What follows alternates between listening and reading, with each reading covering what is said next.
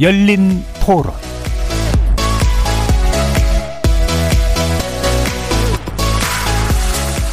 안녕하십니까. KBS 열린 토론 정준희입니다.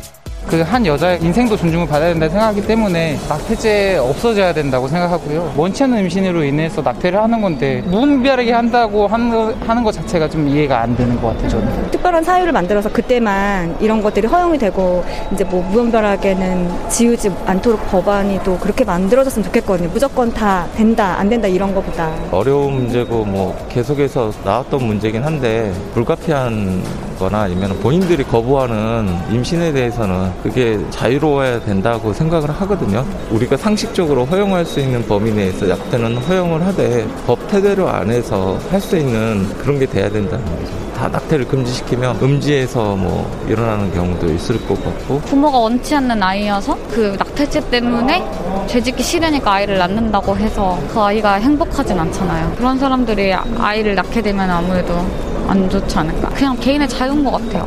어디까지나 존중을 해줘야 되는. 어찌됐든 그 사람들의 선택이고 그 사람들 몫이잖아요.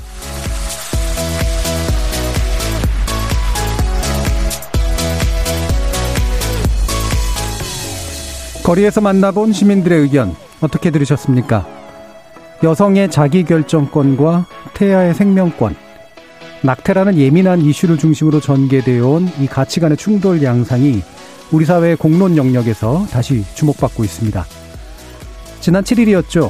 임신 14주까지는 낙태를 허용하는 대신 낙태죄는 존치하겠다는 내용의 형법, 모자고 보건법 개정 입법 예고안을 정부가 공개한 이후 모두 개정안에 동의하지 않는 그런 상황이 벌어지고 있습니다. 낙태를 범죄하거나 법적으로 제한하는 것을 반대하는 단체들은 이번 개정안이 내세운 14주라는 기준의 모호성을 비판하면서 여성의 자기결정권과 건강권 보장을 위해 낙태, 낙태죄 전면 폐지를 더 이상 미뤄서는 안 된다는 입장인 반면에 낙태죄 존속 혹은 낙태에 대한 법적 제한 필요성을 주장하는 쪽에서는 이번 개정안이 낙태 허용 범위를 확대함으로써 사실상 태아살인을 합법화했다고 강하게 반발하고 있습니다. 오늘 열린 토론에서는 낙태죄에 대해 상이한 입장을 갖고 있는 이들이 정부가 입법 예고한 낙태죄 개정안을 반대하는 서로 다른 이유 짚어보고요. 우리 사회에서의 낙태 이슈를 더 심도 있게 이해할 방안 모색해 보겠습니다. KBS 열린 토론은 여러분이 주인공입니다. 문자로 참여하실 분은 9730 누르시고 의견 남겨주십시오. 단문은 50원, 장문은 100원에 정보 이용료가 붙습니다. KBS 모바일 콩, 트위터 계정 KBS 오픈, 그리고 유튜브를 통해서도 무료로 참여하실 수 있습니다. 날카로운 의견과 뜨거운 참여 기다리겠습니다. KBS 열린 토론 지금부터 출발합니다. 살아 있습니다. 토론이 살아 있습니다.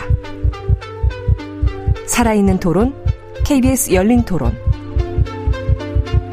토론은 라디오가 진짜입니다. 진짜 토론, KBS 열린 토론.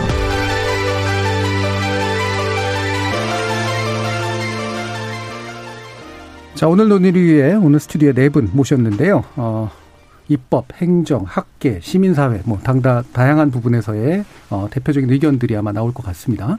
먼저 기본소득당의 용혜인 의원 나오셨습니다. 네, 반갑습니다. 기본소득당 용혜인 의원입니다.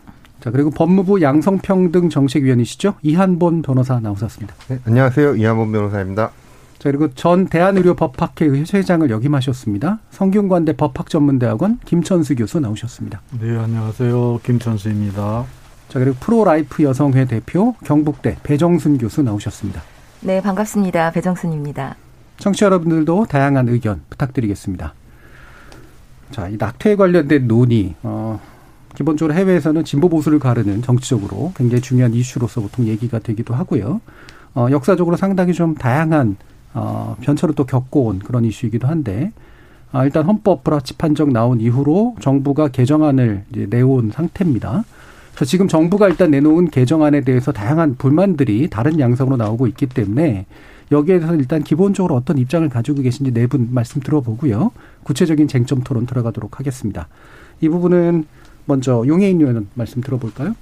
네, 일단은 정부의 입법 예고안을 좀 보면 상당한 퇴행이다라고 좀 보여집니다. 네. 사실은 이제 사법부 그리고 헌법재판소는 한국에서 가장 보수적으로 판단할 수밖에 없는 공간인데도 이 헌법재판소보다도 더 후퇴한 입법 예고안을 정부가 내놓지 않았나라는 생각이 들고요. 뭐 지금 상황에서는 사실 2020 그러니까 그 입법 미비가 된 상태가 예. 그 개정 시한을 어겨서 입법 미비가 된 상태보다도 더 못한 안을 정부가 제출했다라고 좀 보여집니다. 그리고 여전히 낙태를 어, 그러니까 임신 중, 인공 임신 중, 중단 수술을 좀 이렇게 죄로서 바라보는 어, 어떤 가부장적인 국가의 시각이 그대로 남아있는 법안이다라고 좀 보고 있습니다. 예. 일단 헌법재판소의 그 불합치 판정보다도 퇴행적이다는 말씀이시죠. 네. 현재 법보다 퇴행적이라는 말씀은 아니신 것 같고요. 그래서 어, 과연 이런 정책이 이제 현재 국가가 가지고 있는 가부장적 시각을 반영하는 거 아니냐라는 그런 의견도 주셨습니다. 그럼 배정순 대표님. 네, 지금 정부안이 그 14주 임산부의 어떤 요청에 의한 어 낙태를 허용하고 또 24주까지는 사회 경제적인 사유에 어떤 그 낙태를 다 허용을 하는 건데요. 우리나라 그 낙태의 대부분이 12주 미만에서 일어나고 있고 거의 95% 이상이 사실은 사회 경제적인 사유입니다. 네. 그렇다고 한다면 사실상 이거는 우리나라에서 일어나는 모든 낙태에 대한 전면 허용이라고 할 수도 있죠. 그래서 어 오히려 저는 좀 과잉된 것이 아닌가 개정안이 음. 그런 의견을 가지고 있습니다. 음, 과잉됐다라고 의견을 가지시는 이유는 지금 주수가 지금 14주까지 네. 늘어나 있는데요. 보통 지금 대한 산부인과 의사회에서도 지금 10주안을 권고한 상태입니다. 네. 그것이 이제 모체, 모성의 어떤 건강, 그리고 시술상의 위험을 최소화하기 위해서 지금 10주안을 내놓은 상태 아닙니까? 근데 지금 14주라고 하면 태아 사이즈가 사실은 굉장히 커지고 그 낙태 시술 방법이 달라지는 단계가 됩니다. 네. 그렇기 때문에 이것이 여성의 몸에 심각한 정신적, 육체적 후유증을 남길 수 있기 때문에 이 낙태라는 것이 사실은 여성을 위해서 지금 여러 가지 개정법이 논의가 되고 있는데 네. 오히려 여성의 건강을 위협할 수 있다라는 측면에서는 24주라고 하는 것이 굉장히 위험한 음. 주수가 아닐 수 없다라는 거죠. 그런 측면에서 좀 과잉이 되지 않았나 하고 생각하고 있습니다. 알겠습니다. 예. 이한범 변호사님. 예.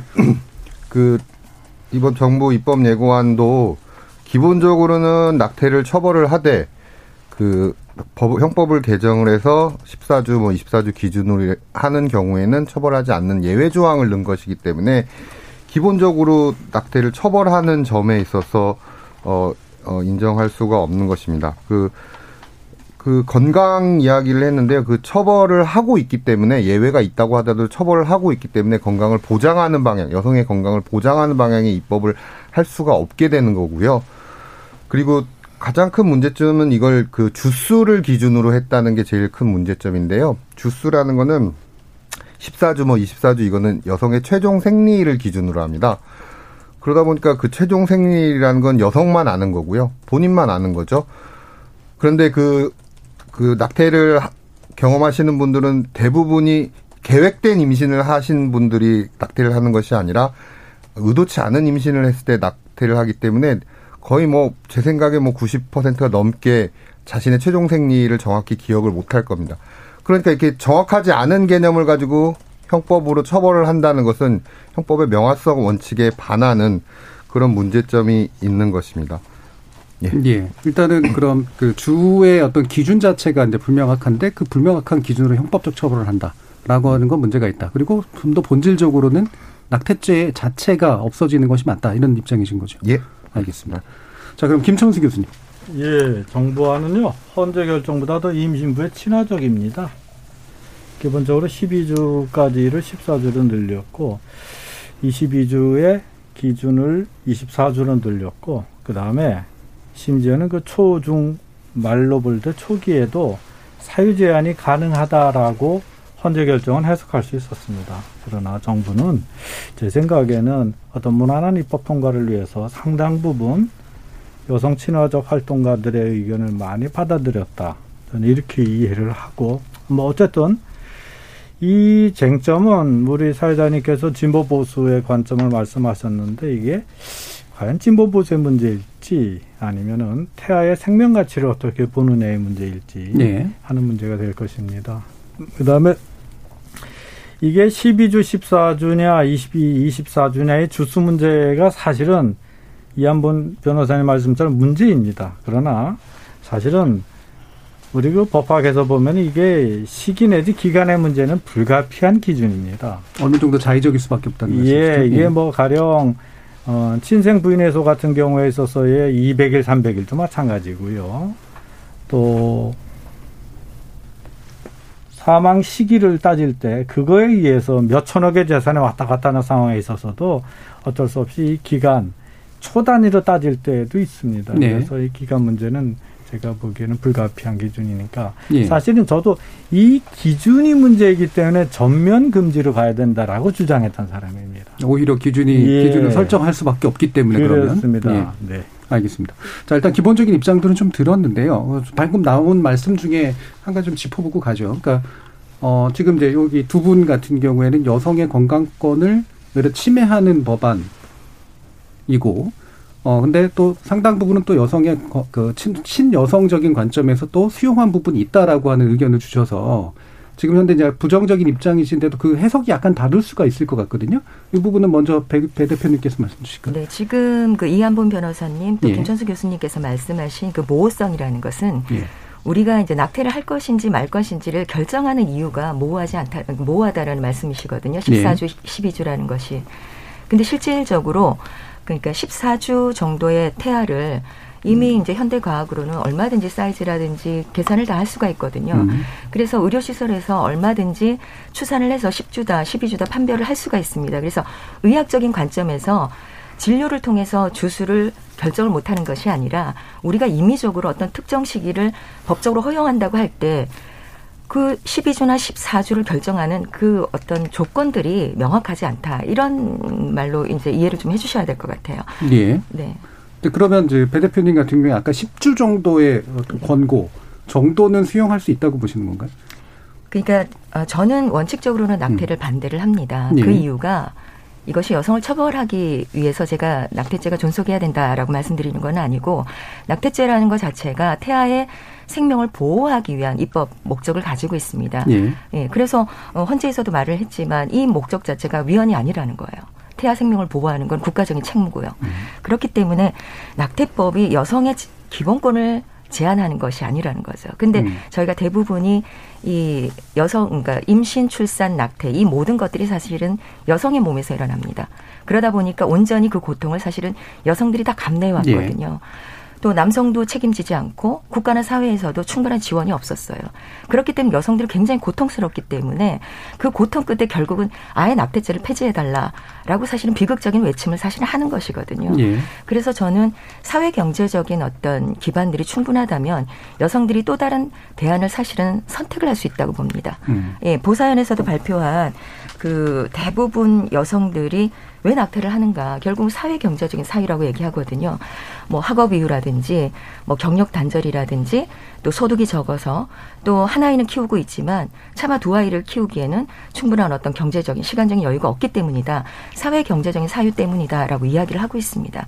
그렇다라고 한다면 어, 어떤 특정한 주수의 어, 낙태를 허용하는 것이 과연 그런 문제를 해결할 수 있을까?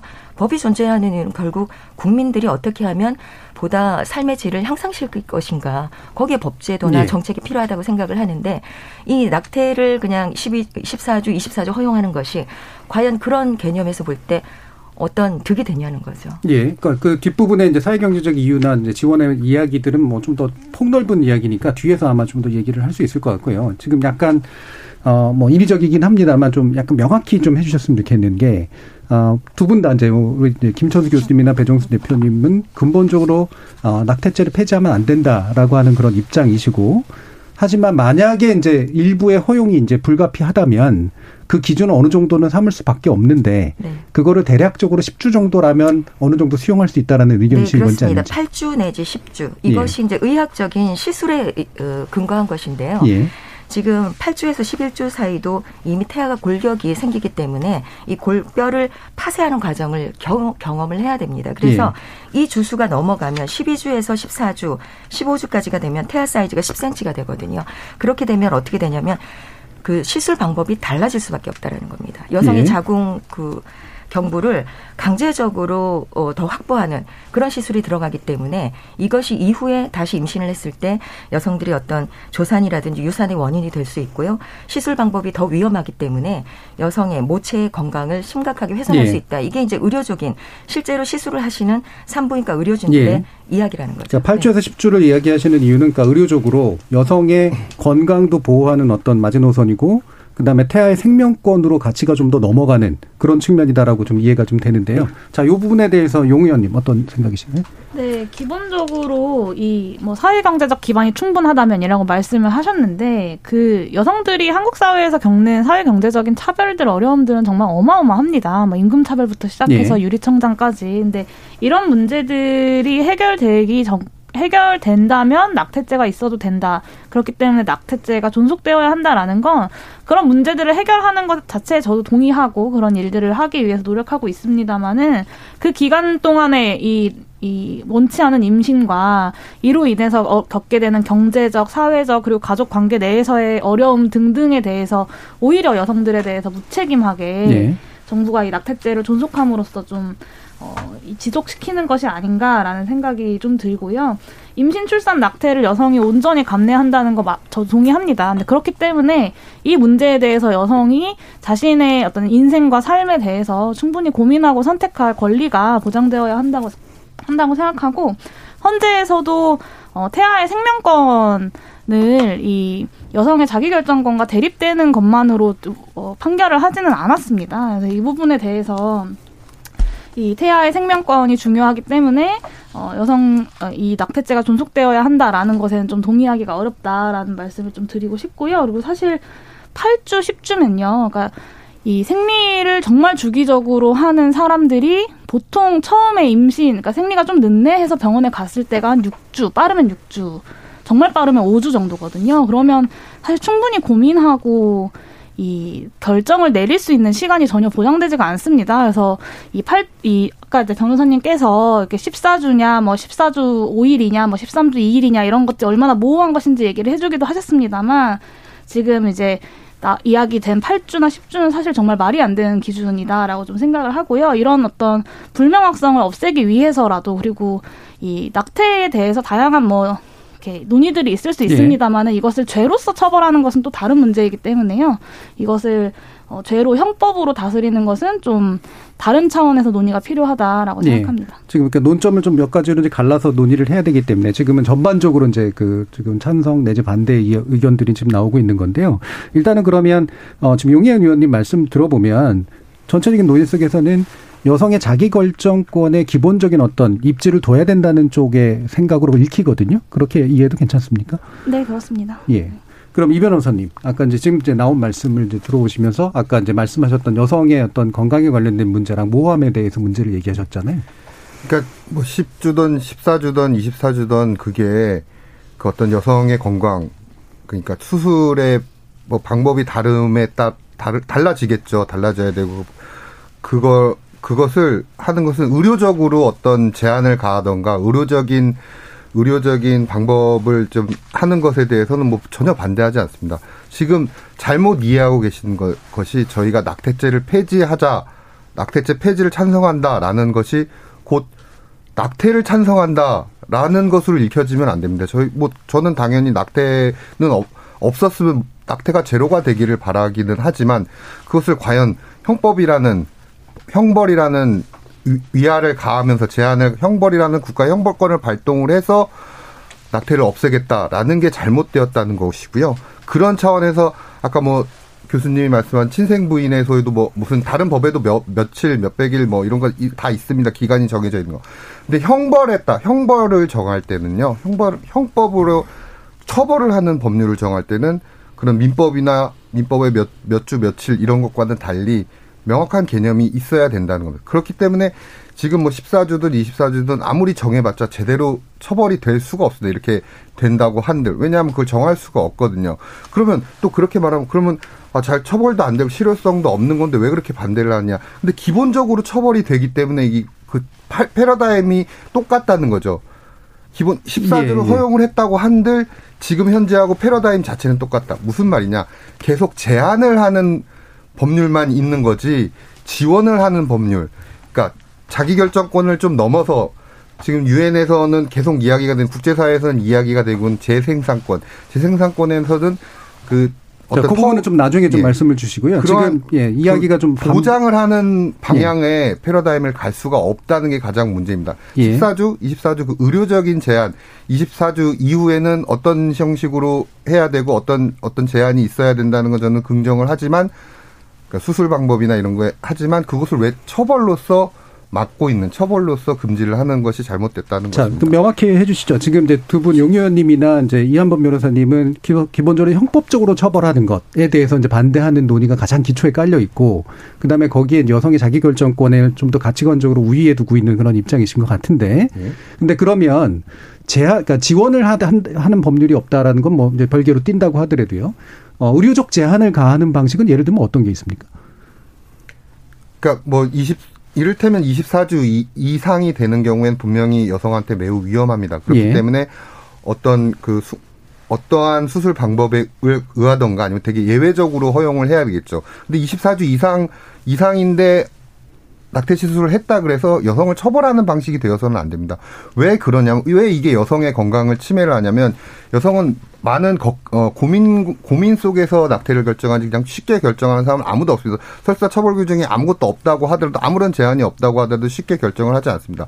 그런데 그 14주라는 그 기준이 있으면 그 늦게 발견을 해서 다급해지게 됩니다. 충분히 생각하고 또 어떤 의료기관을 찾아야 되고 자기에 맞는 성, 설명을 들어야 되고 이런 과정이 없이 또 결국은 불법적인 방법으로 빨리 그 14, 14주라는 그 시간에 막혀서 빨리빨리 찾다 보면 결국에는 그게 제대로 된 처치를 받을 수 없다는 거죠. 의료적인 제한은 뭐 쉽게 설명드리면 저희 우리가 성형 수술이 뭐 건강을 살 미용 성형 수술이 건강을 뭐 증진시키는 수술이 아님에도 불구하고 처벌은 하지 않지 않습니까? 그렇지만 모든 성형 수술이 다 허용되는 건 아닐 것이란 말입니다.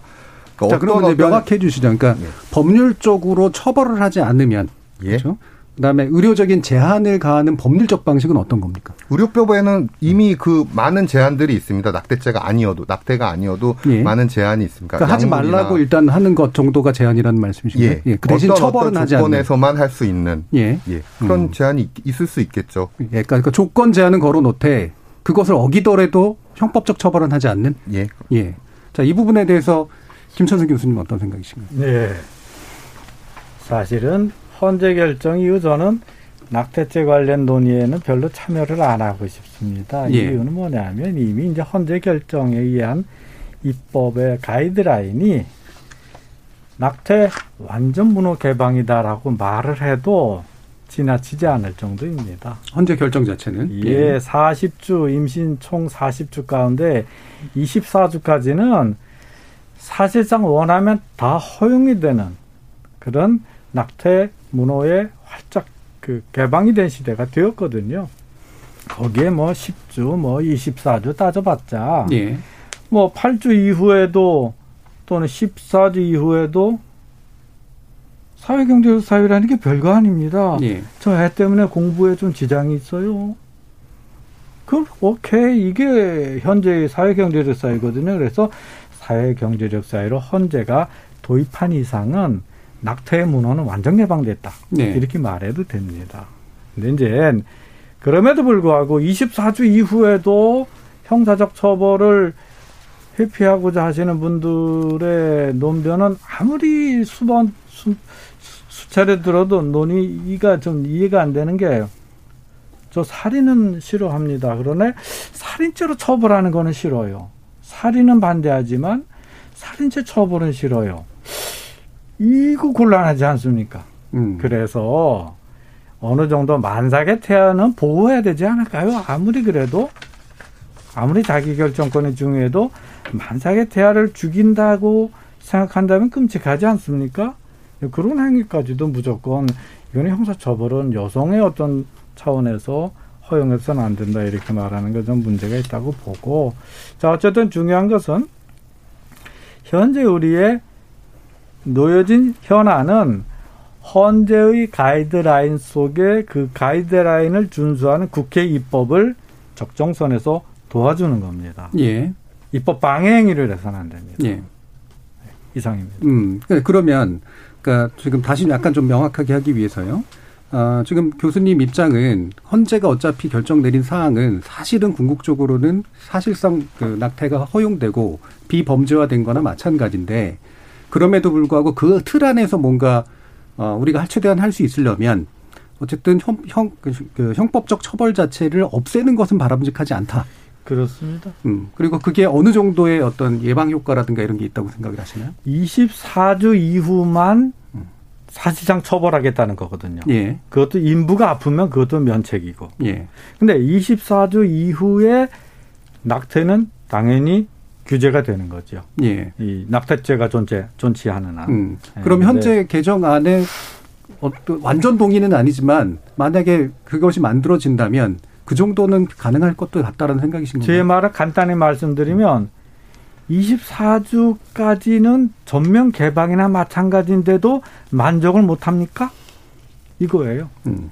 그러니까 거꾸로는 그건 이제 질문이신 음. 거고 음. 예, 교수님의 입장은 저는 전면 금지론자라니까. 예, 그럼에도 불구하고 그렇죠. 예, 그러니까 입법 방해를 할 수 없기 때문에 그럼요. 예. 헌재가 그러니까 우리 국가 규범 체제를 준수하고 헌정 질서를 파괴하지 않겠다고 한다면 예. 헌재가 내린 결정 그 범주에서 국회가 하는 입법 행위는 방해해서는 안 되죠. 알겠습니다. 자 일단 뭐 기본적인 것들은 좀 나오는데 뭐 네, 말씀하시고 그 싶습니다. 주수 얘기에 대해서 조금 더 예. 추가 말씀을 드리면 지금 아까 이제 용회원 의원님께서 이제 주수 얘기를 하셨는데 물론 이제 인부 개인에 따라서 민감성의 차이가 있을 수는 있습니다. 하지만 네. 대부분의 여성들은 자기의 생리 주기 정도는 알고 있고요. 그리고 보사연에서 2018년도 인공임신 중절 실태조사를 통해서도 나타난 것이 지금 낙태의 평균 시술 주수가 6.4주입니다. 그리고 4주 이하도 31%가 되고요.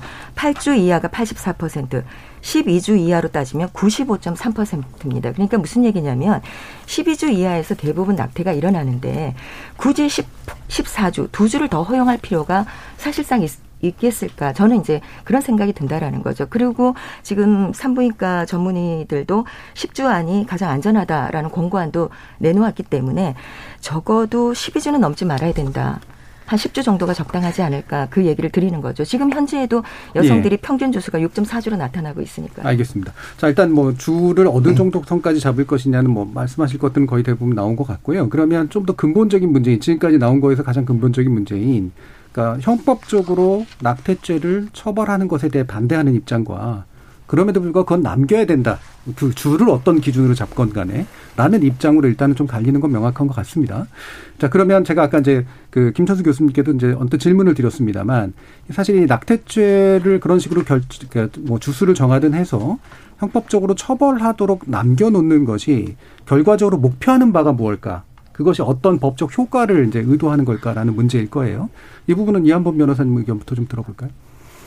그러니까 남겨놓든 아니면 지금 정부 안대로 되더라도 사실은 네. 처벌되는 사람은 거의 없을 겁니다. 지금 현재도 그러니까 그 헌법재판소 결정이 내려지기 전에도 1년에 한 약 평균적으로 15건 정도의 낙태죄가 처벌이 되어 왔는데 법원에서 판결이 나왔었는데 그, 그 15건에는 의사의 처벌이 포함돼 있었기 때문에 그러니까 여성이 처벌되는 건 뭐 뭐 대충 봐서 다섯 건도 안 됐을 거라고 생각합니다. 그러면 이제 실질적으로는 처벌이 안 되고 있었다라는 걸로 해, 생각을 해야 되고 앞으로도 이 정부 안대로 하더라도 실질적으로 아까 제가 말씀드린 그런 이유에서 실제로 처벌하기 14주, 24주 이것 때문에 처벌하기도 더 어려울 거고요. 실질적으로는 처벌은 안 될 거라고 생각하지만 예. 이게 지금 처벌이 되느냐 안 되느냐가 사실은 저희로서는 중요한 게 아니라 어떻게 하면 여성의 권리를 인정을 하느냐 또 여성의 건강을 위하여 정책을 만드냐 법을 만드냐 이거거든요. 근데 처벌이 기본적으로 처벌이 되고 있으면 이걸 보장하는 법을 하나도 만들 수가 없습니다. 네. 보장하는 법을. 그러니까 패러다임의 문제라는 거죠. 지금 그 얘기는 전부터 해왔습니다. 실효성이 없는데 왜 없지만 형, 형벌로서 여성에게 출산을 강요한다. 그리고 그 처벌받는 아까 말씀드린 1년에 다섯 건도 안 되는 사유들은 대부분 남성 그 파트너들이 고소해서 처벌이 되는데 예. 그러니까 그 보복 수단으로만 사용된다 낙태죄가 그러니까 아무 그런데도 불구하고 처벌이 남아 있음으로 인해서 여성이 받는 고통, 점심적인 고통, 아까 말씀드린 대로 14주가 지나가면 어떡하지? 라고 하면서 그렇게 되는 거고 그리고 가장 큰 문제가 여성 건강권 아까 말씀드린 제가 말씀 못 드렸는데 이렇게 기본적으로 처벌이 되다 보니까 종합병원에서는 대학병원에서는 그 임신 임수 어, 낙태 임신 인공 임신 중절 수술을 임상으로 가르치지를 않습니다. 그 종합병원에서는 그걸 할 필요가 없어요. 불법이니까. 앞으로는 뭐 최소한 이 개정안에 의하면 조금 바뀔 수는 있지 모르겠는데 그러다 보니까 그 흔히 말하는 레지던트들이 그 임상을 못 파고 그냥 나와서 다 어깨 너머로 배워서 하는 게 가장 큰 문제였습니다. 그게 이제 그것도 이제 정부의 어떤 정책이나 분위기에 따라서 어떨 때는 그 예. 달라지는 거고요. 그게 가장 큰 문제예요. 예, 그러니까 정리하자면 실질적으로 아마 처벌은 거의 일어나지 않을 것이다. 예. 그런데 그 처벌이 일어나는 경우를 보면 그게 예방 효과라든가 이런 거하고는 전혀 무관하고 사실은 고소 수단이나 이런 거로 악용된다. 그리고 더 중요한 문제는 이 처벌이 남아 있기 때문에 지원 위주의 법률이 나설 수 있는 어떤 패러다임 자체가 안 만들어진다. 이렇게 일단 요약이 되고요. 거기에 한 가지가 더 여성 건강권 측면에서도 이거를 제대로 해줄 수 있는 사람들이 이제 없어지게 되는 없고, 없고 부족한 상태를 만들게 된다. 이렇게 한 네 가지 정도로 좀 요약이 되는 것 같은데요. 네. 용 의원님 혹시 덧붙이실 부분 있으신가요? 네, 사실은 이제 처벌이 잘 기존에도 원래 이루어지지 않고 있었다라는 예. 것이 이제 하나의 포인트라고 저도 생각하고요. 사실 태아의 생명권이 그렇게 중요하다면 태아를 임신 중 인공 임신 중절 수술에 대해서 사실 낙태죄가 아니라 살인죄로 처벌하자고 주장을 해야 한다고 저는 생각합니다. 근데 굳이 살인죄가 아니라 낙태죄로 처벌을 해야 된다, 이것을 존치해야 된다라고 이야기하는 것은 이 임신, 출산, 육아 그리고 낙태까지의 책임을 전부 여성에게 전가하는 그 말씀하신 패러다임, 기존의 패러다임이 그대로 남아 있는 거다라는 생각이 좀 들고요. 헌재에서 2019년에 판단을 하면서 기존의 낙태죄에 대해서 인구 억제 정책을 시행하던 시기에는 국가가 낙태를 묵인했다. 그리고 국가의 인구 정책 여하에 따라서 자기 낙태죄 조항의 실제 가동 여부가 좌우되었다. 그러니까 이게 낙태가 정말 죄인지 아닌지가 중요한 것이 아니라 국가의 인구 정책의 필요성에 따라서 그때그때 다르게 적용되어 왔던 것을 헌재가 꼬집었던 것이지요. 그리고 대부분 육주에 사실은 수술을 받는다라고 말씀하셨는데 그렇다면 사실 그 뒤에 어, 수술을 받거나 혹은 수술이 필요한 사람들을 대 사, 사람들을 굳이 처벌 대상으로 남겨둘 필요가 과연 있을까? 그러니까 이것이 네. 여전히 여성들을 죄책감, 여성들에게 죄책감을 심고 여성들을 죄인으로 만드는 아주 중요한 하나의 형법 조항인데 네. 이 대부분의 사람들이 뭐 6주, 뭐 10주 이전에 수술을 받는다면 그 뒤에 얼마 되지 않는 사람들을 굳이 처벌로서 어, 어, 이렇게 처리, 이렇게 대응할 필요가 있을까라는 의문이 남는 것이죠. 예. 지금까지 지적해 보신 분들의 부분들에 대해서 배종선 대표님 반론 있으시면 말씀 주시죠. 어, 저희가 뭐 예를 들어서 뭐 낙태죄뿐만 아니라 다양한 사회의 뭐 규범이나 규제들이 규칙들이 있지 않습니까? 예. 뭐 예를 들어서 뭐 고속도로에도 제한 속도가 있는데 뭐 모든 분들이 아마 그 제한 속도를 100%다 지킨다라고 할 수는 없을 겁니다. 하지만 그 원칙을 원칙이 있다라는 것 자체가 여러 가지 예방적인 또 그런 목적이 있지 않겠습니까? 그래서 이 낙태죄라고 하는 것은 태아의 생명을 보호하기 위한 국가적인 책무를 어, 법에서 표명을 하는 것이거든요. 그래서 저는 그것이 반드시 필요하다고 생각을 하는 거죠. 음, 네. 그러니까 표명, 그러니까 이거는 그러면 그 좀 더 그냥 뭐랄까 실효적인 문제라기보다는 일종의 가치관의 표현, 네네 그렇습니다. 뭐 물러설 수 없는 가치관의 네네. 표현, 뭐 이런 정도로 이해가 되는데. 그리고 아까 이제 이게 법적으로 이렇기 때문에 의료진들이 충분한 그 훈련이 되지 않는다라고 얘기를 하셨지만 제가 이제 산부인과 전문의들께 한번 여쭤봤더니 실제로는 음, 낙태뿐만 아니라 유산이라든지 여러 가지 형태의 조산들이 있다라는 거죠. 그래서 네. 그런 시술들은 다 그 훈련들을 하고 있다라고 들었습니다. 음. 그러면 한 가지 더 그 이 부분은 데이터가 있으신지 모르겠습니다만, 그러니까 예방 효과라 그럴까요? 예, 그러니까 이 낙태죄가 있기 때문에 가치관적으로만 존속되는 것뿐만이 아니라 이것 때문에 낙태에 대해서 훨씬 더 고민하게 만드는 어떤 효과라든가 이런 것들을 좀 판단할 수 있습니까? 그럼 그 반대로요. 예. 낙태죄가 지금 주요 OECD 국가들 중에는 대부분 낙태죄가 존속하고 뭐 캐나다가 일부 지금 폐지되어 있는 상태고요. 뭐 중국이나 이렇게 공, 어, 뭐 북한이라든지 이런 국가들이 지금 낙태죄가 전면적으로 폐지되어 있는 그런 상태인데 어, 낙태죄 자체, 아, 뭐라고, 뭐 때문에 지금 이 질문을 그러니까 목표가 이제 네네. 실효적이건 그, 아니건 간에 국가가 가치를 네네. 선언할 필요 플러스 네. 네. 이것이 그러니까 낙태를 법적으로 허용하는 그런 국가는 음. 사실은 여성들이 어떤 육체적이나 정신적인 후유증이 적고 뭐 이래야 된다라는 거죠. 그런데 실제로 그 반대의 경우를 보면 미국도 마찬가지지만 실제로 중기까지 낙태를 아주 자유롭게 할 수 있는 국가이지만 여성들이 어, 정신적으로 육체적으로 매우 많은 고통을 받고 있고 미국의 그 심리학회나 이런 데 들어가면 그런 저널들이 굉장히 그 많이 나와 어떤 있습니다. 고통을 말씀하시는 네? 거죠? 그 고통은 어떤 고통을 말씀하시는 거죠? 어 그러니까 이제 육체적인 고통은 뭐뭐 뭐 예를 들어서 뭐 습관성 그 뭐 유산이라든지 뭐 여러 가지 자궁 천공이라든지 출혈이라든지 그러니까 낙태를 시술 받았던 사람들 네. 예. 그리고 정신적으로는 뭐 자살 충동이라든지 우울이라든지 불안이라든지 사회 부적응이라든지 뭐 이런 것들은 뭐 심리학에서 얼마든지 많이 보고가 되고 있는 사실이거든요. 그 렇다라고 하면 법적인 규제가 있으면 어, 법적으로 그런 것들을 자유롭게 하면 사실은 그런 게 없어야 되는 거잖아요. 음. 그런데 지금은 어, 그런 게 아니거든요. 법적으로 허용하는 국가에서도 많은 여성들이 그런 어려움을 경험을 하고 있다라는 것은 사실은 법적으로 이걸 허용한다고 해서 그런 고통이 사라지는 건 아니라는 거죠. 법적으로 허용한다고 해서 고통이 사라지는 건 아니다는 알겠는데 그러면 처벌을 하기 때문에 예를 들면 낙태를 훨씬 더 덜하게 된다거나 아니면 이제 어떤 모자 보건이라고 하는 건강권이 좀 더 보장된다거나 이런 반대 사례가 있냐는 말씀이었거든요. 어, 지금 낙태를 하지 그 않는 이유를 한번 여성들에게 여러 번 어, 네. 여쭤봤는데 그 보사연 그 발표를 보니까요. 낙태하지 않는 이유 중에 71.5% 대부분이 음. 태아 생명이 중요하기 때문이라고 얘기를 하고 있거든요. 그러니까 일반적으로 상식적으로도 우리가 그렇게 생각을 하고 있고요. 그러니까 태아 생명이 중요하기 때문이지만 낙태죄가 무서워서는 아니잖아요. 그렇죠.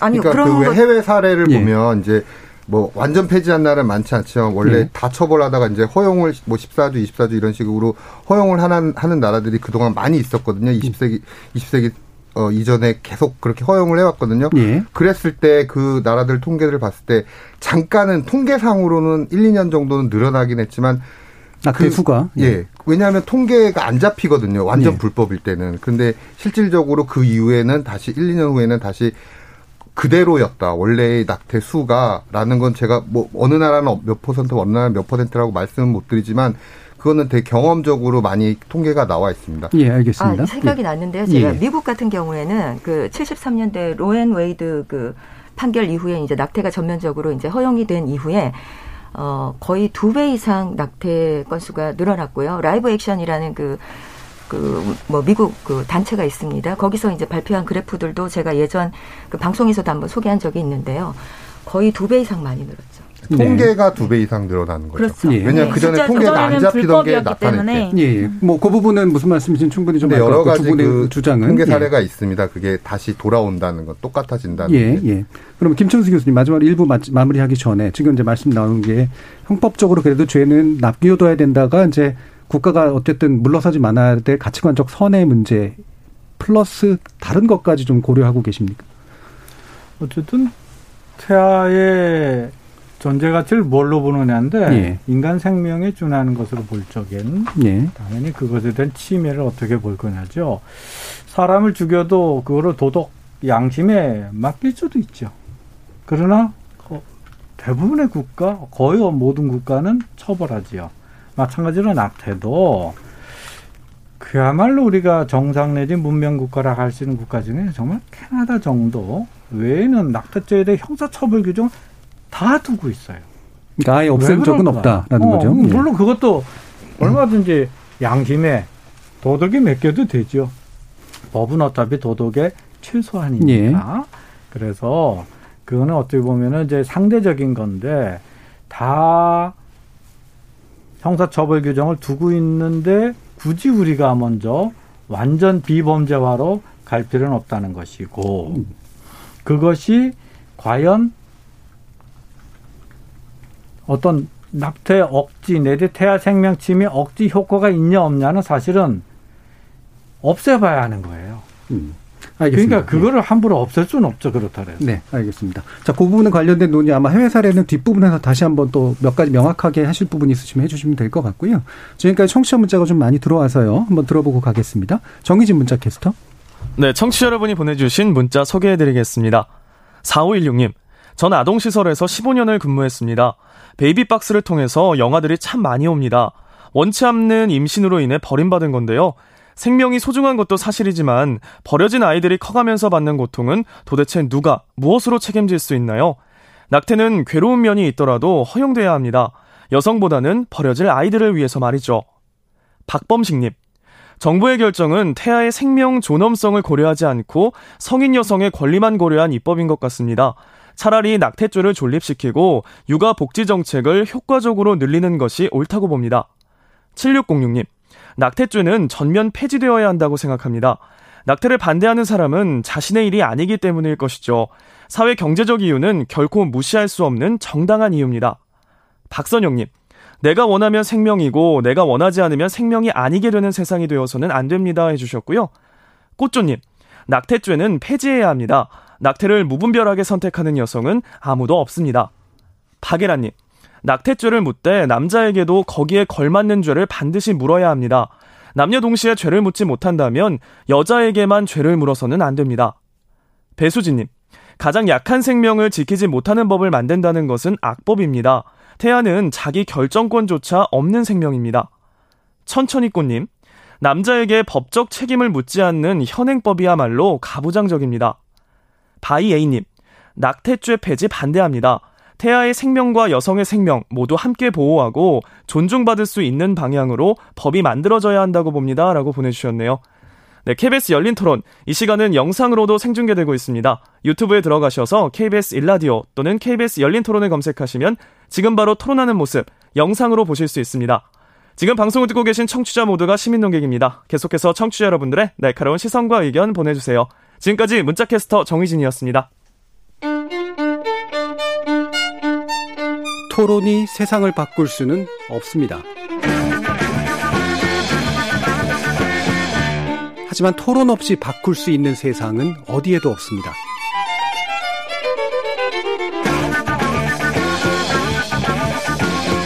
세상의 선한 변화를 갈망하는 당신. 정답이 아니라 질문의 힘을 믿는 당신. 우리 KBS 열린 토론에서 만납시다.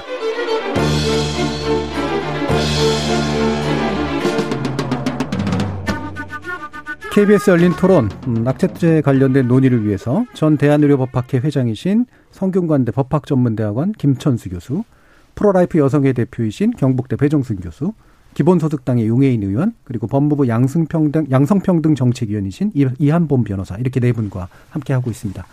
어, 아까 해외 사례 얘기를 좀 했었기 때문에요. 연결해서 혹시 어, 이한본 변호사님 뭐 더 말씀하시고 싶으셨던 부분이 있습니까? 예, 아까 말씀하시던 게 왜 다른 나라 해외 선진국에는 낙태죄를 완전 폐지한 나라가 없을까? 저도 참 고민인데요. 그게 왜 없을까? 음.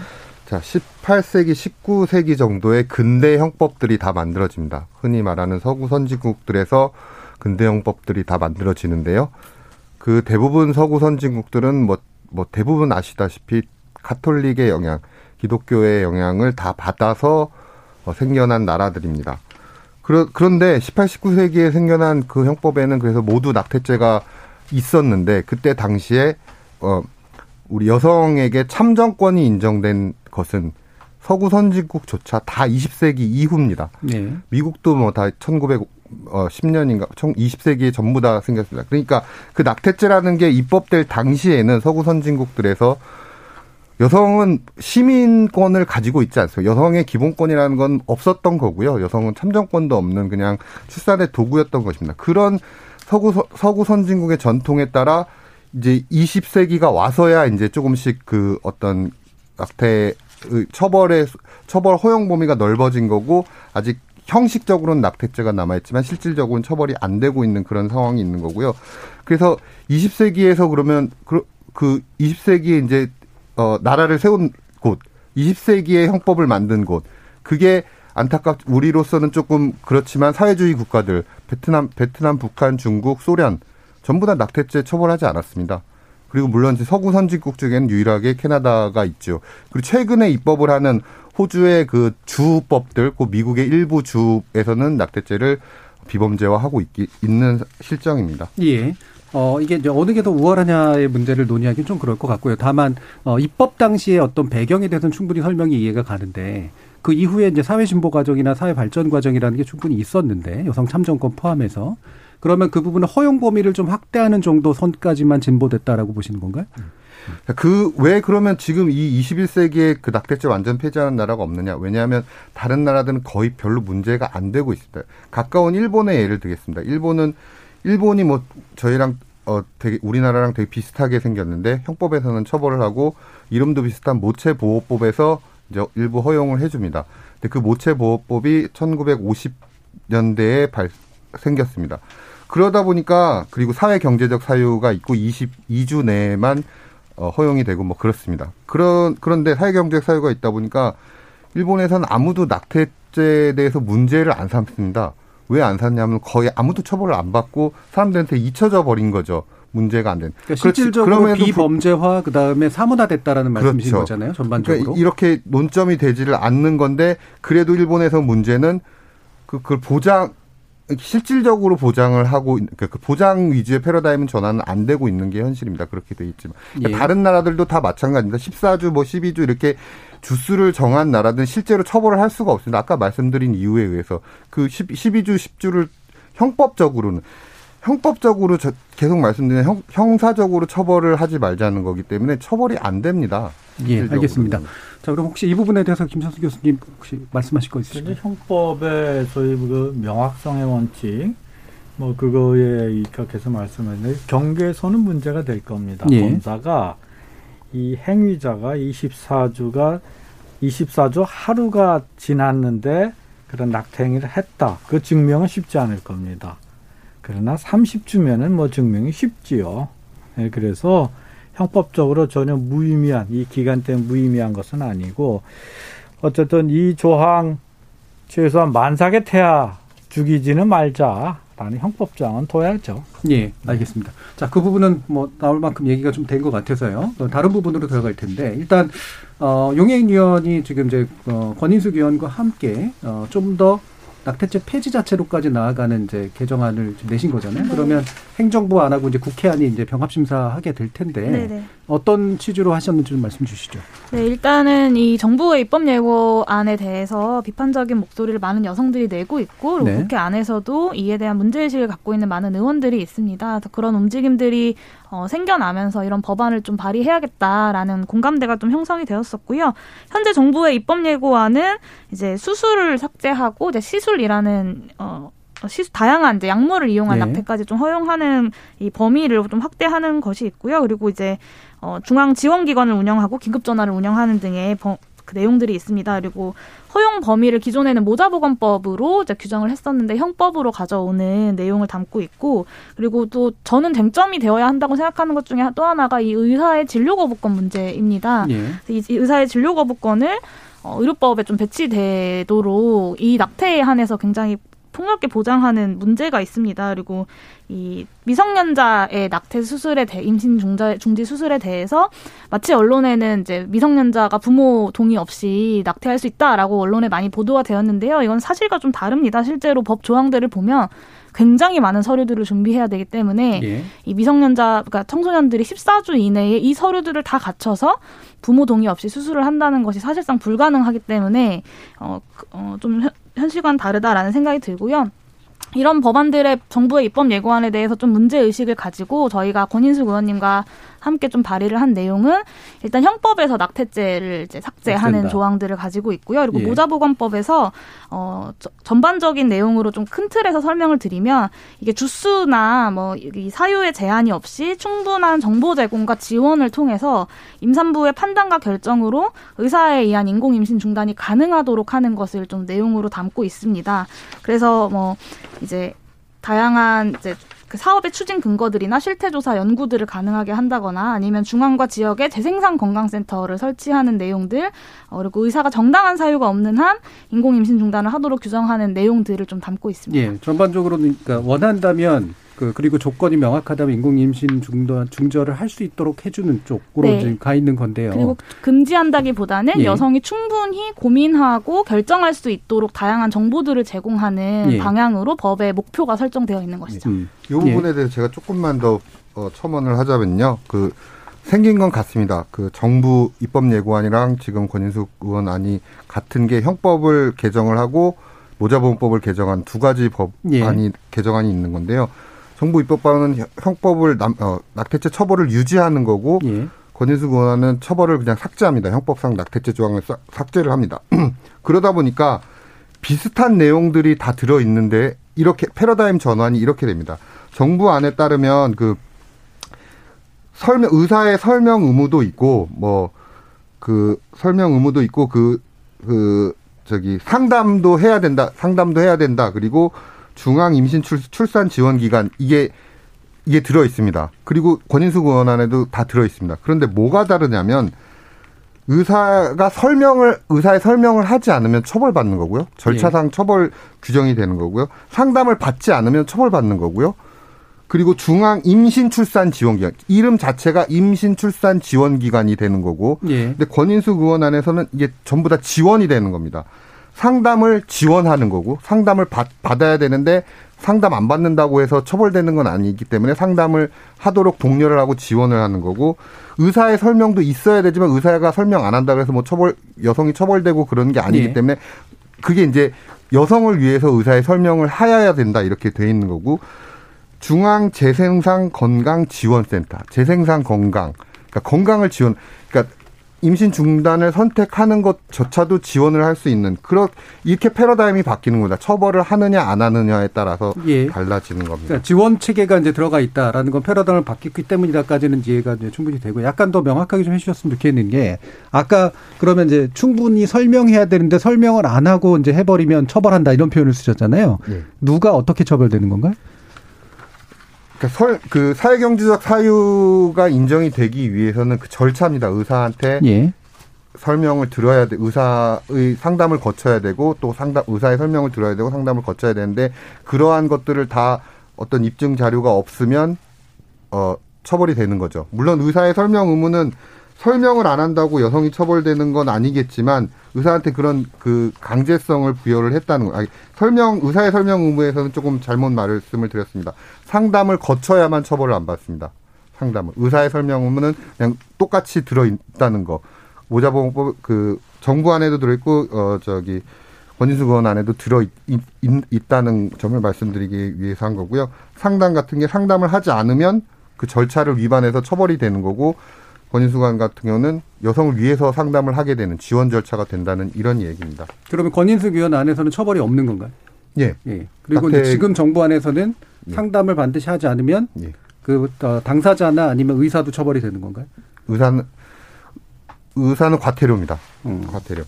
그러면 이제 지금 아는 어떤 헌법제 자체가 폐지됐기는 처벌이 없다는 말씀이신 거죠, 그러면 그렇죠. 어떤 경우든 간에 네. 하도록만 돼 있는 것이지. 비범죄 의 안이 형법 비범죄화를 이룩한 어, 만든 안이 권인숙 의원 아닌 것이. 알겠습니다. 예, 대표님. 그 앞에서 이제 그 허용이 더 넓어지는 쪽으로 바뀌고 있다라고 말씀을 하셨는데 어, 사실은 우리 사회가 발전하고 진보할수록 생명에 대한 생명 보호는 더 강화가 되죠. 그래서 요즘은 동물권까지 얘기하고요. 동물을 죽여도 처벌을 받습니다. 인간 생명의 시작인 태아를 보호하는 것을 저희가 법적으로 포기해서는 저는 안 된다고 생각을 하고요. 그 예로 미국 같은 경우는 최근 패러다임이 어떻게 바뀌 오히려 강화하고 있습니다. 그래서 헐빛 비리라고 그래서 태아의 심장 박동이 확인되는 6주를 낙태 금지 시기로 오히려 강화되는 여러 주에서 지금 논의가 되고 있고 많은 주는 실제로 통과가 되기도 했습니다. 오하이오주 얘기를 하신 것 같아요. 네, 미네, 미네소타주 뭐 여러 예. 주가 있죠. 그리고 이제 저희가 독일의 입법 예를 좀 저희는 좀 참고를 하면 좋지 않을까 생각을 하는데 저는 독일 그 뭐 저희가 법 전공자는 아니지만 그래도 이제 뭐 낙태죄 때문에 이렇게 공부를 하면서 독일 헌법을 보면서 좀 숙연해졌습니다. 왜냐하면 국가가 여성의 자기 결정권과 태아의 생명권 사실은 뭐 대립될 수 없는 거지만 그럼에도 불구하고 그런 욕구들을 어떻게 하면 국가가 이 낙태법에 녹여낼 것인가 그 고민들이 이 헌법에 그대로 담겨져 있는데요. 왜냐하면 독일도 처음에는 기간 해결 방식을 취했는데 결국은 일정 주수의 낙태를 허용하는 것이 또 위헌이라는 판결을 하게 됩니다. 12주까지 허용을 했음에도 불구하고 그렇기 때문에 결국은 절충안으로 상담 모델로 변경을 한 것이거든요. 근데 이 상담이라는 게 우리 지금 그 정부 안에 보면 뭐 24주를 뭐 24시간 숙려기간 이 24시간을 숙고의 시간이라 하기엔 너무 짧고요. 독일 같은 경우에는 3일 정도 숙고의 기간을 두는데 독일에서는 이 형법에서 이 상담의 절차나 어 원칙을 규정을 하고 있다는 거죠. 형법에 이 219조가 이 태아 생명 보호를 해야 된다라는 것이 바로 상담의 원칙입니다. 그래서 낙태 허용을 하는 것이 무분별한 낙태 허용이 아니라 이 여성들이 그 3일 동안의 숙고 기간 동안 다양한 국가적인 대안을 사회적인 대안을 듣고 여성들이 어떤 몸에 또 정신적으로 심각한 후유증을 남길 수 있고 또 태아 생명을 앗아가는 그런 어떤 매우 비극적인 선택을 어, 하기 전에 그런 충분한 시간을 국가가 어떻게 보면 보장을 하는 거죠. 예. 예. 그걸 통해서 이 적절하게 낙태를 줄여가기 때문에 실제로 12주까지 허용을 하고 있는 독일이 우리나라보다 오히려 임신 대비 낙태율이 훨씬 더 적다라는 거죠. 주요 선진국들이 음. 지금 6 내지 10%를 왔다 갔다 하는데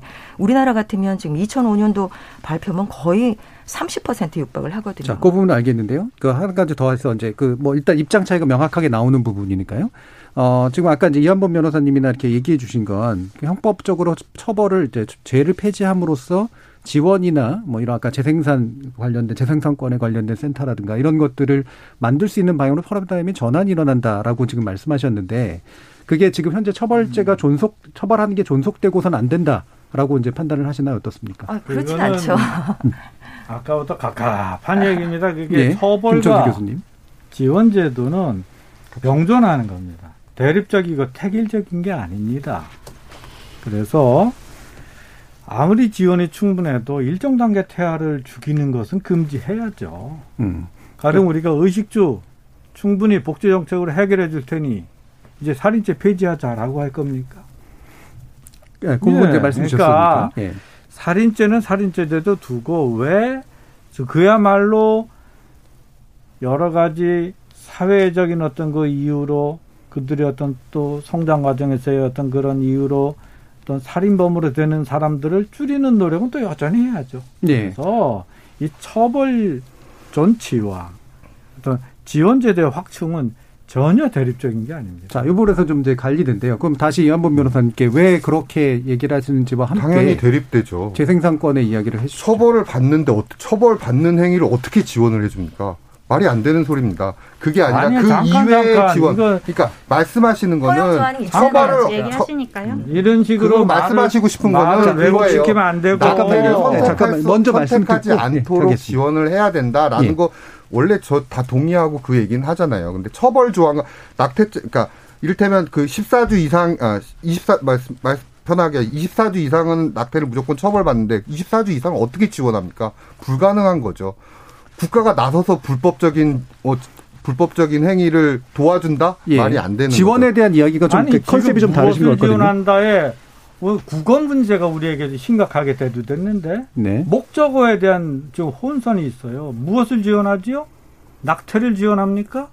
낙태 안 하도록 낙태를 하기에 이른 그 어떤 그러니까 그 낙태를 하는 것을 지원하도록 예. 지원하자라는 것이지요.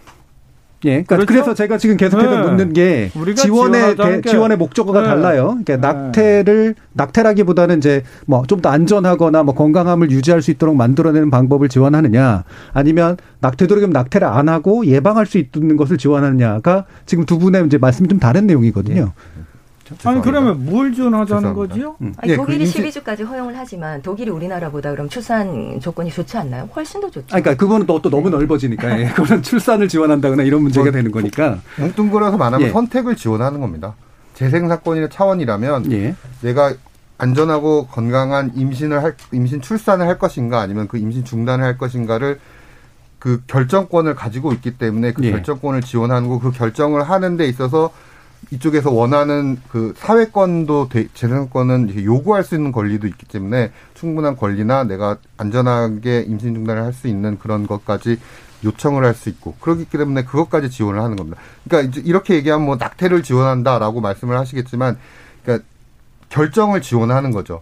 안전한 재생산권 그러니까 어, 출산을 할 것인가 출산을 중단할 것인가를 결정할 수 있도록 지원을 한다는 것입니다. 자, 알겠습니다. 자, 그 부분은 그래서 두 가지 방향이 좀 다른 거라서요. 그 정도까지만 듣고요. 그러면 재생산권 얘기를 하셨으니까 재생산권에 관련된 개념을 좀 얘기를 해 주시죠.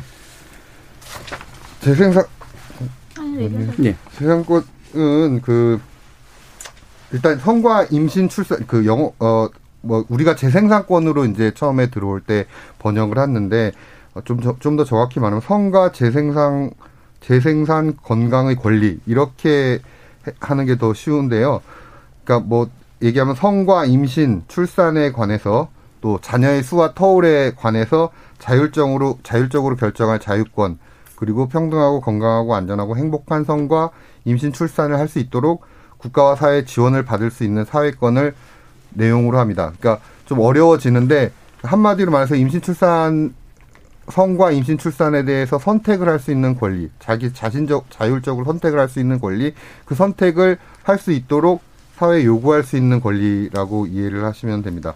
그러다 보니까 재생산의 그 이 재생산권이 또 어떤 왜 중요하냐면 내가 어떤 시기에 그 임신 중단을 선택을 할수 할 수 있을 때 하, 해, 해서 그게 지원이 되고 건강한 임신 중단을 받아야만 그 다음에 임신 중단을 한 다음에 그 다음에 다시 출산을 내가 원할 때 출산을 할 수 있을 때 다시 출산할 수 있도록 이걸 지원을 해야 되는 겁니다. 그러니까 예, 그런 예. 차원에서 예, 예 건강 그러니까 자기 결정권하고 일부 겹쳐지는 영역은 예, 있으나 있습니다. 그거보다 이제 좀 더 넓은 범위로 포괄한다는 그런 말씀이시잖아요. 예. 아직까지는 이제 유엔 에서 이제 여성 차별 철폐 위원회에서 이제 얘기되고 있는 좀 새로운 좀 개념권의 개념 범위 안에 가까운 권인, 권리인 것 같습니다만 이런 어떤 이야기에 대해서 배종순 대표님은 어떻게 좀 받아들이시나요? 어떤 부분 말씀하시나요? 그러니까 재생산권으로 좀 넓혀 가지고 기본권적으로 좀 접근해야 된다. 낙태죄를요? 네. 어... 재생산권.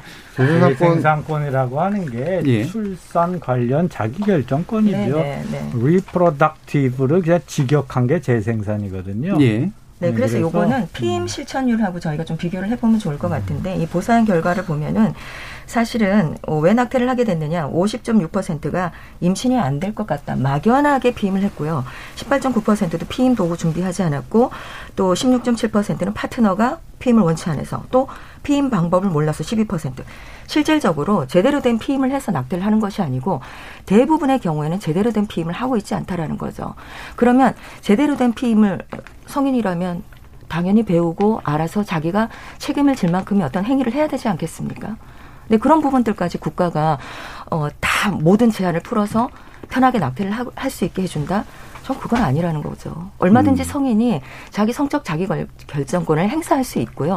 오히려 여성들이 진정으로 자기의 성적 결정권을 사실은 존중이 안 되는 거죠 우리 사회가 음. 그런 부분들이 오히려 지금 뭐 성교육이라든지 생명 가치관 교육이라든지 어뭐 안전한 피임에 대한 그런 알 권리 보장이라든지 이런 걸 통해서 보완이 돼야 되는 거죠 낙태를 그냥 뭐 합법화한다고 해서 그런 부분이 해결되리라고는 전혀 그러니까 굳이 재생산권이라는 개념이 필요 없다라는 네 말씀이신 건가요? 네, 용혜원 의원님. 네, 저는 아, 네, 사실 오늘의 이렇게 논의들을 바라보면서 이 예전의 판결들을 봤을 때이 태아의 생명권은 공익이고 여성의 자기결정권은 사익이다라고 판결했던 수많은 판결들이 좀 떠올랐습니다. 그러니까 이 여성 태아의 생명은 우리가 어떤 공동체가 사회 국가가 지켜야 할 공익이고 여성의 자기결정권, 그러니까 뭐 여기서는 뭐 재생산권이라고도 할 수 있겠죠. 이런 네. 것들은 그냥 개인이 각자 알아서 지켜야 하는 것이다라고 이야기하기에는 이 말은 여성을 같은 사회 공동체의 구성원으로서 동료 시민으로서 바라보지 않는다라는 생각이 저는 좀 들고요. 그리고 동등한 어, 제대로 된 피임을 하고 있지 않은 것은 사실은 대부분의 경우 여성들만의 책임은 아닌데 사실은 이 낙태죄라는 것 자체가 이 모든 것의 책임을 다 여성에게 특히 형법적인 처벌로서 전가시키고 있다라는 예. 생각이 듭니다. 근데 이런 불합리한 법률을 지속시켜 가면서라도 태아의 생명권만이 중요하다라고 이야기하는 것은 저는 어 저도 한 명의 입법 기관이자 예. 뭐 국회의원으로서 저로서는 좀 어, 저의 입법 활동에 반영되긴 좀 어려운 논리인 것 같습니다. 예, 알겠습니다. 자, 이제 마무리할 시간이 좀 됐는데요. 어, 일단 김천수 교수님께 약간 더 긴 시간을 드리면서 이제 먼저 돌아가도록 하겠습니다. 김천수 교수님 보시기에 이런 낙태죄 폐지에 관련된 논의가 우리 사회를 위해서 좀 건강하게 받아들여지려면 어떤 방향으로 가는 게 좀 필요하다라고 생각하시는 마무리 발언 듣겠습니다. 우선 우리 그 전문가들의 그 균형 잡힌 이성적 접근이 필요하다. 네. 완승 또는 완패 이거를 서로 그것도 엉뚱한 장소에서 싸우고 있는 모습이 오늘도 현출됐거든요. 사실 우리는 지금 헌재의 결정에 입각한 그래죠 금년 말까지 입법을 완료하지 않으면 낙태 관련 각국 제도와 현황 내지 실태를 소개하는 그런 영어로 된 사이트에 이런 분한이 생길 수 있습니다. 대한민국은 헌재의 결정을 국회가 준수하지 않아서 낙태 관련 조항이 사라진 국가인. 사실은 이런 식의 어쩌면 금년 말을 그냥 입법 못하고 넘기도록 유도하는 듯한 느낌도 저는 느낍니다. 예. 그런데 그거는 우리의 국가의 품격, 내지 어떤 규범 문화의 어떤 그 수준을 세계적으로 수치스럽게 만드는 예. 예, 그런 행태이기 때문에 그런 점 좀 조심해야 될 것 같고요. 그 다음에 현재 우리가 이제 헌재 결정이니까 가요 가령 뭐 14주, 24주 좋습니다. 그 다음에 뭐 여러 가지 제한 사유들 그것도 사회경제 사회까지 넣어도 좋습니다. 뭐 그렇게 해서 입법이 됐죠. 그럼 또 다시 헌재 앞에서 역시 위헌 논의 또 전개가 될 수밖에 예. 없는 예. 끊임없는 쟁점이 될 겁니다. 예. 중요한 것은 현재 우리 입법부가 무소불위의 기구는 아니라는 점. 기회는 금년 말까지 헌재 가이드라인 하에서 입법을 무사히 뭐 완료하도록 예, 전문가들이 좀 지혜를 모을 필요가 있다. 알겠습니다. 자, 그럼 바로 정혜인 의원이 입법부의 관점에서 어떻게 해주실지 네. 한 3, 40초 정도 들을 수 있을 것 같네요. 네. 낙태죄를 음. 존속시키겠다는 것은 여성이 충분히 고민하고 판단할 수 없다는 1900년대의 어떤 낡고 늙은 생각들을 좀 고집하는 것이라고 생각합니다. 정책 의사결정 과정에 좀 더 많은 여성들이 있었다면 이런 기습적이고 퇴행적인 입법 예고를 하진 않았을 거라고 생각하고요. 모든 수술에는 당연히 위험이 있습니다. 하다못해 사랑니 수술을 받을 때도 동의서를 쓰는데요. 여성을 위한다라고 이야기하지만 오늘의 이야기 이야기들에 좀 여성은 없지 않았나라는 생각이 듭니다. 어, 충분히 숙고해서 자신의 삶에 대해서 결정할 권리와 능력이 여성들에게 있다고 생각하고요. 출산 도구로만 여성들이 국가에 의해서 소비되지 않도록 우리의 삶에 대해서 우리 스스로가 충분히 고민하고 결정할 수 있도록 올해 연말까지가 입법 시한이고 아마 12월쯤에 본회의에서 다뤄지게 될 거라고 예상이 되는데요. 낙태죄 폐지 그리고 어, 건강한 임신 중재를 위한 다양한 지원 법률들 꼭 만들어내도록 예. 하겠습니다. 알겠습니다. 자 그러면 배, 배정승 교수님. 네.